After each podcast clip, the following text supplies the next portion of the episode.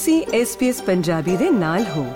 ਹੋਰ ਜਾਣਕਾਰੀਆਂ ਪ੍ਰਾਪਤ ਕਰੋ svs.com.au/punjabi ਉਤੇ।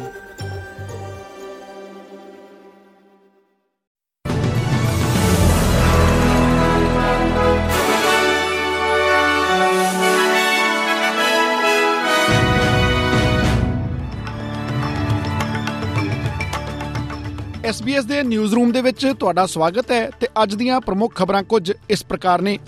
ਪ੍ਰਧਾਨ ਮੰਤਰੀ ਐਂਥਨੀ ਐਲਬਨੀਜ਼ੀ ਨੂੰ ਏਪੈਕ ਸੰਮੇਲਨ ਦੇ ਦੌਰਾਨ ਰਾਸ਼ਟਰਪਤੀ ਸ਼ੀ ਜਿਨਪਿੰਗ ਨਾਲ ਮੁਲਾਕਾਤ ਕਰਨ ਤੋਂ ਬਾਅਦ ਚੀਨੀ ਜਲ ਸੈਨਾ ਦੁਆਰਾ ਆਸਟ੍ਰੇਲੀਅਨ ਕਰਮਚਾਰੀਆਂ ਤੇ ਕੀਤੇ ਗਏ ਹਮਲੇ ਦੇ ਵੇਰਵੇ ਜਨਤਕ ਨਾ ਕਰਨ ਦੇ ਲਈ ਆਲੋਚਨਾ ਦਾ ਸਾਹਮਣਾ ਕਰਨਾ ਪੈ ਰਿਹਾ ਹੈ।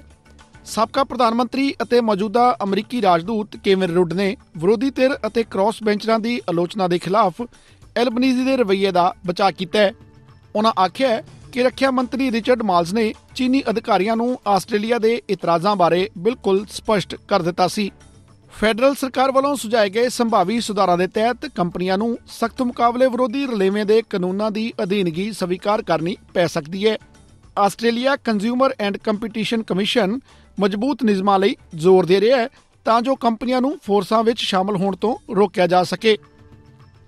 ਇਮੀਗ੍ਰੇਸ਼ਨ ਨਜ਼ਰਬੰਦੀ ਤੋਂ ਰਿਹਾ ਹੋਏ 93 ਲੋਕਾਂ ਤੇ ਹੋਰ ਸਖਤ ਵੀਜ਼ਾ ਸ਼ਰਤਾਂ ਲਾਗੂ ਕਰਨ ਦੇ ਲਈ ਸੰਸਦ ਵੱਲੋਂ ਲਿਆਂਦੇ ਗਏ ਐਮਰਜੈਂਸੀ ਕਾਨੂੰਨ ਨੂੰ ਕਾਨੂੰਨੀ ਚੁਣੌਤੀ ਦਾ ਸਾਹਮਣਾ ਕਰਨਾ ਪੈ ਸਕਦਾ ਹੈ।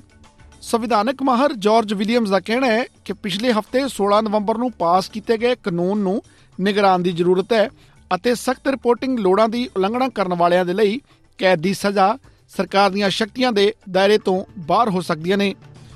ਗੱਲ ਇਜ਼ਰਾਈਲ ਦੇ ਹਾਲਾਤ ਦੀ ਕਰਦੇ ਹਾਂ। ਤਾਂ ਯਮਨ ਦੇ ਹੂਤੀ ਬਾਗੀਆਂ ਦਾ ਕਹਿਣਾ ਹੈ ਕਿ ਉਹਨਾਂ ਨੇ ਦੱਖਣੀ ਲਾਲ ਸਾਗਰ ਦੇ ਵਿੱਚ ਇੱਕ ਇਜ਼ਰਾਈਲੀ ਜਹਾਜ਼ ਨੂੰ ਜ਼ਬਤ ਕਰ ਲਿਆ ਹੈ। ਦੂਜੇ ਪਾਸੇ ਇਜ਼ਰਾਈਲ ਦੇ ਪ੍ਰਧਾਨ ਮੰਤਰੀ ਬੈਂਜਾਮਿਨ ਨੇਤਨਯਾਹੂ ਦੇ ਦਫ਼ਤਰ ਦਾ ਕਹਿਣਾ ਹੈ ਕਿ ਜ਼ਬਤ ਕੀਤੇ ਗਏ ਬੇਨਾਮ ਜਹਾਜ਼ ਦੀ ਸ਼ਨਾਖਤ ਗੈਲੈਕਸੀ ਲੀਡਰ ਵਜੋਂ ਹੋਈ ਹੈ ਅਤੇ ਉਹ ਇਜ਼ਰਾਈਲੀ ਅਰਬਪਤੀ ਨਾਲ ਸੰਬੰਧਿਤ ਹੈ। ਪ੍ਰਧਾਨ ਮੰਤਰੀ ਦਫ਼ਤਰ ਨੇ ਇਹ ਵੀ ਜਵਾਬ ਦਿੱਤਾ ਹੈ ਕਿ ਇਸ ਵਿੱਚ ਕੋਈ ਇਜ਼ਰਾਈਲੀ ਕਨੈਕਸ਼ਨ ਜਾਂ ਇਜ਼ਰਾਈਲੀ ਅਮਲਾ ਨਹੀਂ ਹੈ। ਤੇ ਆਖਰ ਦੇ ਵਿੱਚ ਗੱਲ ਕਰਦੇ ਹਾਂ ਕ੍ਰਿਕਟ ਵਰਲਡ ਕੱਪ ਦੀ। ਐਤਵਾਰ ਸ਼ਾਮ ਨੂੰ ਖੇਡੇ ਗਏ ਫਾਈਨਲ ਮੁਕਾਬਲੇ ਦੇ ਵਿੱਚ ਭਾਰਤੀ ਟੀਮ ਨੂੰ ਹੋਮ ਗਰਾਊਂਡ ਤੇ ਹਰਾ ਕੇ ਆਸਟ੍ਰੇਲੀਆ ਇੱਕ ਵਾਰ ਫਿਰ ਵਰਲਡ ਚੈਂਪੀਅਨ ਬਣ ਗਿਆ ਹੈ।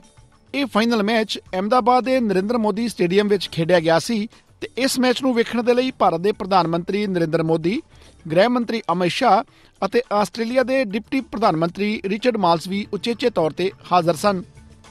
ਮੈਚ ਦੌਰਾਨ ਭਾਰਤੀ ਟੀਮ ਪਹਿਲਾਂ ਬੱਲੇਬਾਜ਼ੀ ਕਰਦਿਆਂ 50 ਓਵਰਾਂ ਵਿੱਚ 240 ਦੌੜਾਂ ਬਣਾ ਕੇ ਆਲ ਆਊਟ ਹੋ ਗਈ ਤੇ ਬਦਲੇ ਦੇ ਵਿੱਚ ਆਸਟ੍ਰੇਲੀਅਨ ਟੀਮ ਨੇ 43 ਓਵਰਾਂ ਵਿੱਚ 6 ਵਿਕਟਾਂ ਦੇ ਨਾਲ 241 ਦੌੜਾਂ ਬਣਾ ਕੇ ਜਿੱਤ ਹਾਸਲ ਕਰ ਲਈ। ਵਰਲਡ ਕੱਪ ਦੇ ਫਾਈਨਲ ਮੁਕਾਬਲਿਆਂ ਦੇ ਇਤਿਹਾਸ ਵਿੱਚ ਇਹ 6ਵੀਂ ਵਾਰ ਹੋਇਆ ਹੈ ਜਦੋਂ ਆਸਟ੍ਰੇਲੀਆ ਨੇ ਚੈਂਪੀਅਨ ਟਰਾਫੀ ਜਿੱਤੀ ਹੈ। ਯਾਦ ਰਹੇ ਕਿ ਇਸ ਤੋਂ ਪਹਿਲਾਂ ਆਸਟ੍ਰੇਲੀਆ 1987, 1999, 2003, 2007 ਅਤੇ 2015 ਵਿੱਚ ਵੀ ਵਰਲਡ ਚੈਂਪੀਅਨ ਬਣ ਚੁੱਕਾ ਹੈ। ਦੂਜੇ ਪਾਸੇ ਭਾਰਤ ਦੀ ਗੱਲ ਕਰੀਏ ਤਾਂ ਟੀਮ ਇੰਡੀਆ 1983 ਅਤੇ 2011 ਦੇ ਵਿੱਚ ਵਰਲਡ ਚੈਂਪੀਅਨ ਦਾ ਖਿਤਾਬ ਹਾਸਲ ਕਰ ਚੁੱਕੀ ਹੈ। ਇਸ ਵਾਰ ਟੂਰਨਾਮੈਂਟਾਂ ਦੇ ਦੌਰਾਨ ਟੀਮ ਇੰਡੀਆ ਦਾ ਜਿਸ ਤਰ੍ਹਾਂ ਦਾ ਪ੍ਰਦਰਸ਼ਨ ਸੀ, ਉਸ ਤੋਂ ਬਾਅਦ ਭਾਰਤੀ ਕ੍ਰਿਕਟ ਪ੍ਰੇਮੀਆਂ ਨੂੰ ਕਾਫੀ ਆਸਾਂ ਉਮੀਦਾਂ ਸਨ, ਪਰ ਫਾਈਨਲ ਮੁਕਾਬਲੇ ਵਿੱਚ ਟੀਮ ਇੰਡੀਆ ਦੇ ਪ੍ਰਸ਼ੰਸਕਾਂ ਨੂੰ ਨਿਰਾਸ਼ਾ ਦਾ ਸਾਹਮਣਾ ਕਰਨਾ ਪਿਆ।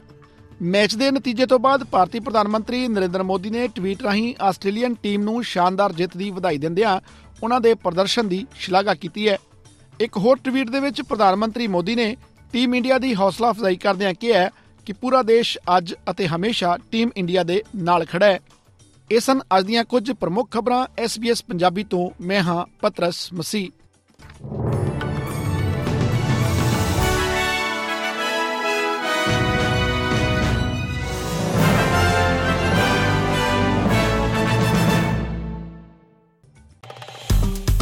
ਫੇਸਬੁੱਕ ਉਤੇ SBS ਪੰਜਾਬੀ ਨੂੰ ਲਾਈਕ ਕਰੋ ਸਾਂਝਾ ਕਰੋ ਅਤੇ ਆਪਣੇ ਵਿਚਾਰ ਵੀ ਪ੍ਰਗਟਾਓ।